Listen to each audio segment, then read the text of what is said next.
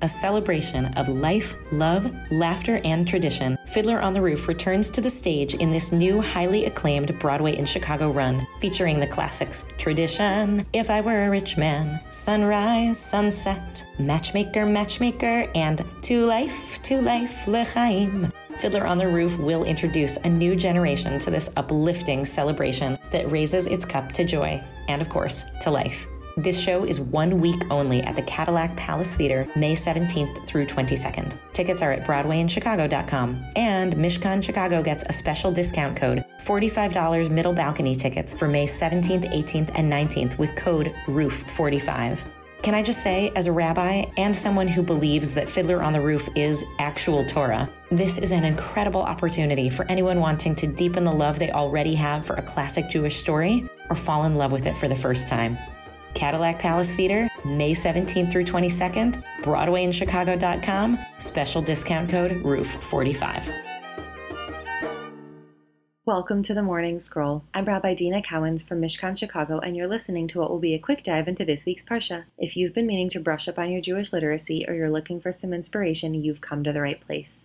This week we read Parshat Behar on the mountain, where God gives Moshe more laws on a mountain. Let's start with a brief recap.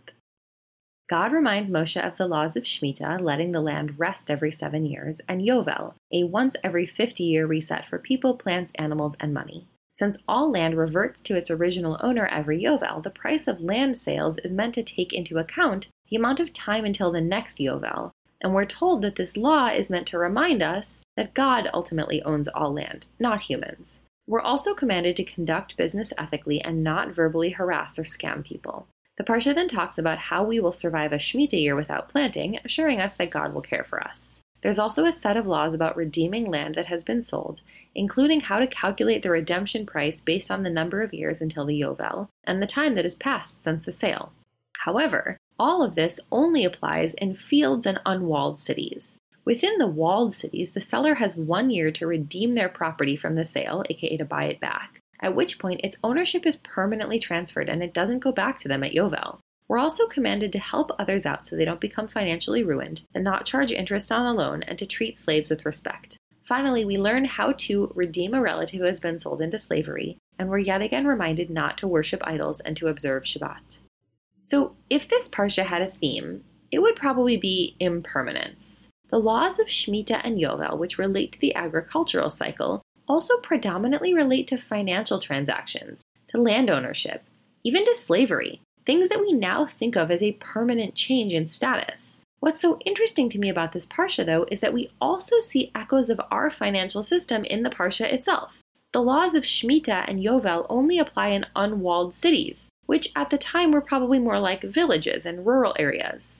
The cities were already in the Torah, living what we might call a more capitalist, commerce based lifestyle, where your house was your dwelling place, but likely not your ancestral home. Meaning, the Torah already had different sorts of laws depending on what kind of life you were living. People who were living in urban areas, engaging in exchanges of goods and services, were, by law, less tied to their place and to their neighbors. But people who lived in less built up environments were legally more tied to their land and their neighbors because they were, once a generation, returning to their original homes and engaging in financial transactions that required societal cooperation, like redeeming others from slavery or buying back a family home. So the Torah doesn't seem to have a preference between these two ways of life. The Parsha does devote significantly more time to the non urban laws, but that might just be because more people live that way. The Torah seems to be saying to us people live in different ways, so let's just think about how to create just and organized societies that fit how people live which leaves room for us to say, okay, so how do I think it's best to live? For some people, that means living really connected to the land. For others, it might not. What matters is that however we live, or wherever we live, we are thoughtful and deliberate about how we interact with our environment and our neighbors. Things can always change, the Parsha reminds us. So don't get too attached to any one place or thing. Rather, be attached to your community, your identity, with this in mind, I want to offer a blessing to the Israelites who had to move out of their homes in a Yovel year in order to return them back to their neighbors.